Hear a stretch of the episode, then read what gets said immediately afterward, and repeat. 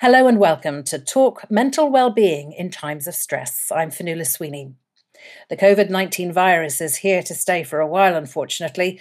For how long, we don't know.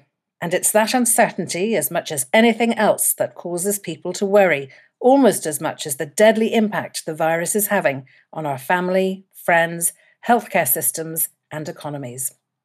So each week, for the foreseeable future, I'll be speaking to Professor Ian Robertson, neuroscientist and co director of the Global Brain Health Institute at Trinity College Dublin, about what happens in our brains during times of mental pressure and how we can better cope during this time of collective stress. Ian, thank you for joining me. Hello, Fionnuala. I'm conscious that some parts of the world are just now coming to terms with the impact of COVID 19. Yet for others, they've been living with it for some months now. Can you talk us through the various stages that people and their brains, particularly, go through in coming to terms with stress, self isolation, and particularly over a period of time? The thing about stress is the perception that the demands made on you exceed your abilities to cope with them, and the resulting emotion is anxiety. And anxiety is a great disruptor of our thinking and our memory because it calls for our attention because we feel under threat.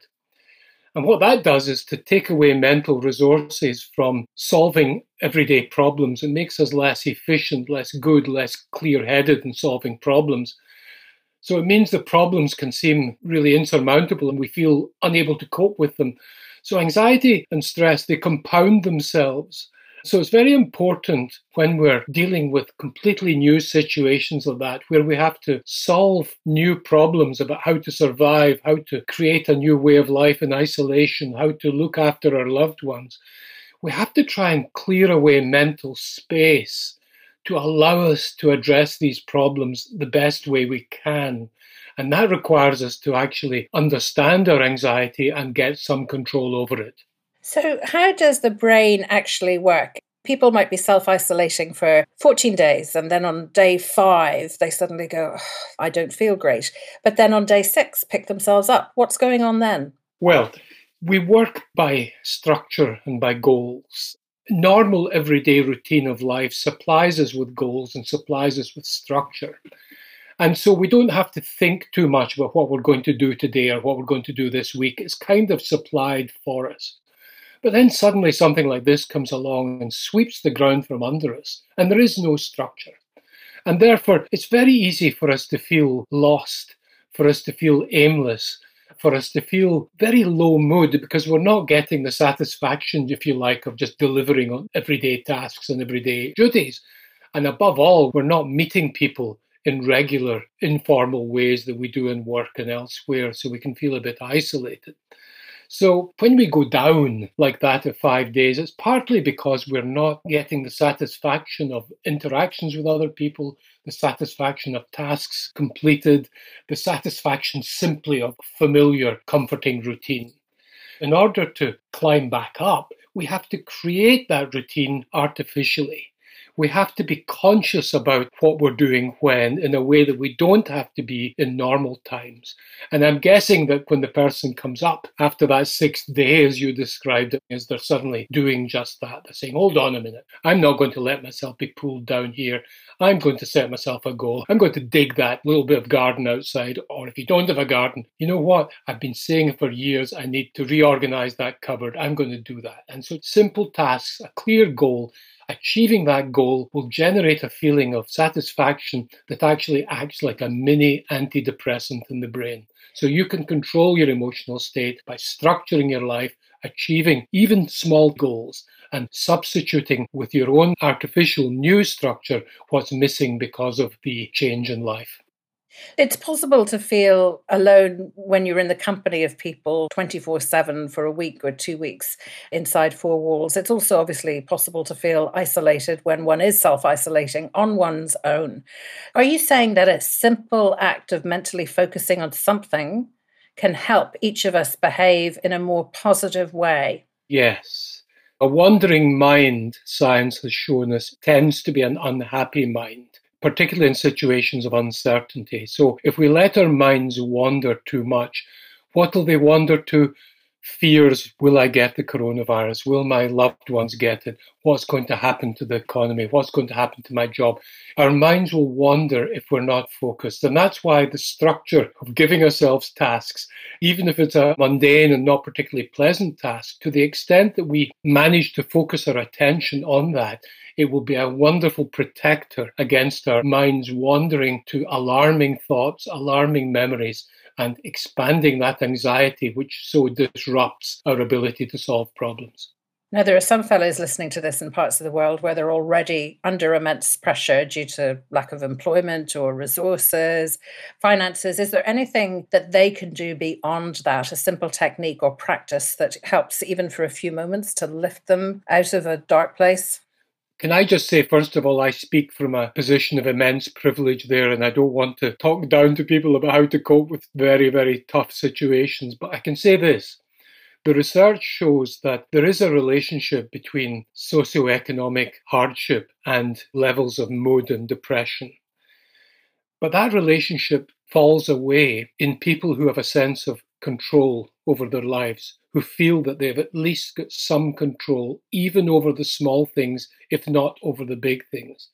So, critically important as an antidote to this feeling of being overwhelmed, this feeling of constant struggle against adversity, against just making a living, if you can just create some control over your life.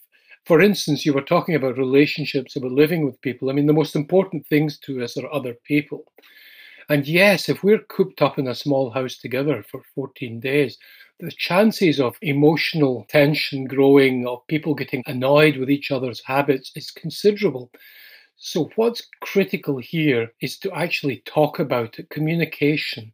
We're in a new situation now. We have to talk about how we live. Let's just talk about, and it can be about simple, practical things let's not spend all the time in the same room together. How about trying to get a little bit of that artificial structure that I was talking about earlier? But communication, talking through with another person, if you can get a response from that other person, that gives you a sense of control. And that sense of control will be a huge antidote to stress and anxiety and helplessness. Can we talk a little bit about grief? For people listening who have a loved one who's ill, in ordinary times, they would be able to visit that person in hospital. But now, if this person has COVID 19, we're hearing of video links being set up so that families can say goodbye remotely and be virtually with a relative or a friend who's dying in hospital. And then we know that cultures have different rituals for grieving the dead, and these have evolved over centuries. So, how do we grieve for a loved one who's succumbed to COVID 19? when we can't play out those rituals of saying goodbye that are, in many ways, designed to bring us some form of closure? This is such a tough question. I mean, grief and loss are just awful things to deal with. And as you say, we have different cultures have different ways of helping us do this. But in this situation, we have to become innovative, even in these terrible times of grief what we know about grief is just talking about it with the loved one who is dying, even if it's through a video link, and not being afraid to talk about it and then talking about it after the loved one has died with the other members of the family and with friends. To a certain extent, people are immortal to the extent that they live on as information in other people's minds. And if we exchange that information, if we reminisce about that person, and even before that person dies, if we help them to reminisce, then we will, to a certain extent, keep that person alive in our minds. And that can be enormously healing. The whole idea of telling stories, of nice stories, of funny stories. Do you remember when? And if we can do that both before the person dies and after they die, it can be enormously healing to go through this, to recreate that person, if you like, in a purely informational format in people's memories and stories. And of course, it might seem that one would have to be privileged to have a video link, but of course, with mobile phones these days, most of us have them and have that ability. But what you say brings me to talking about the human spirit it can move us in ways that surprise us even when we are under immense pressure. How much is that? And this may be a tricky question to answer. How much of this is about the human spirit and how much of it is about mental positivity? How are they connected? The human mind is a remarkable thing. The human brain is the most complex entity in the known universe. the nature of consciousness is one of the great unsolved mysteries of science. We do not understand its relationship with the universe. So it's an enormous privilege to be conscious and to be aware. And there is huge freedom within that consciousness, within the human mind, to travel in imagination, to imagine things that do not yet exist, and then to work towards creating them. And that's what I would call the human spirit that freedom to create realities that may not yet exist in the external world, but you can make them exist. And that's why if you connect up these brains, these minds, these consciousnesses, collective consciousness has achieved remarkable things in humanity. That's the source of our civilization and of our humanity. So, yes, the human spirit will triumph over these terrible times. Individual suffering will be great as we do this, but collectively, as humanity, we are going to be able to face up to these problems and solve them. And a final question about the relationship between the human spirit and values, values that we're hearing so much about now empathy, kindness, integrity, bravery. Can you talk to us a little more about that connection? The wonderful thing about values is that they're self reinforcing.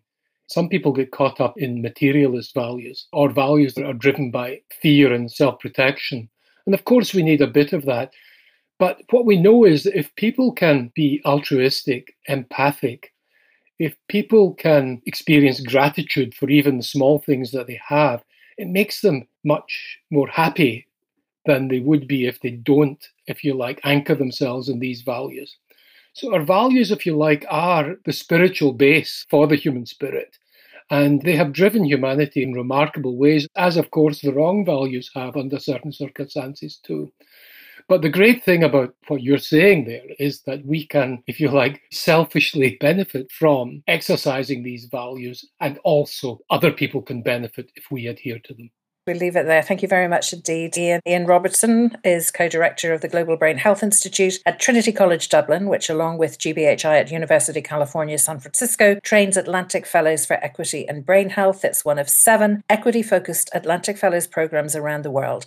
And for more information, you can visit www.atlanticfellows.org. I'm Fionnuala Sweeney, and you've been listening to Talk Mental Wellbeing in Times of Stress.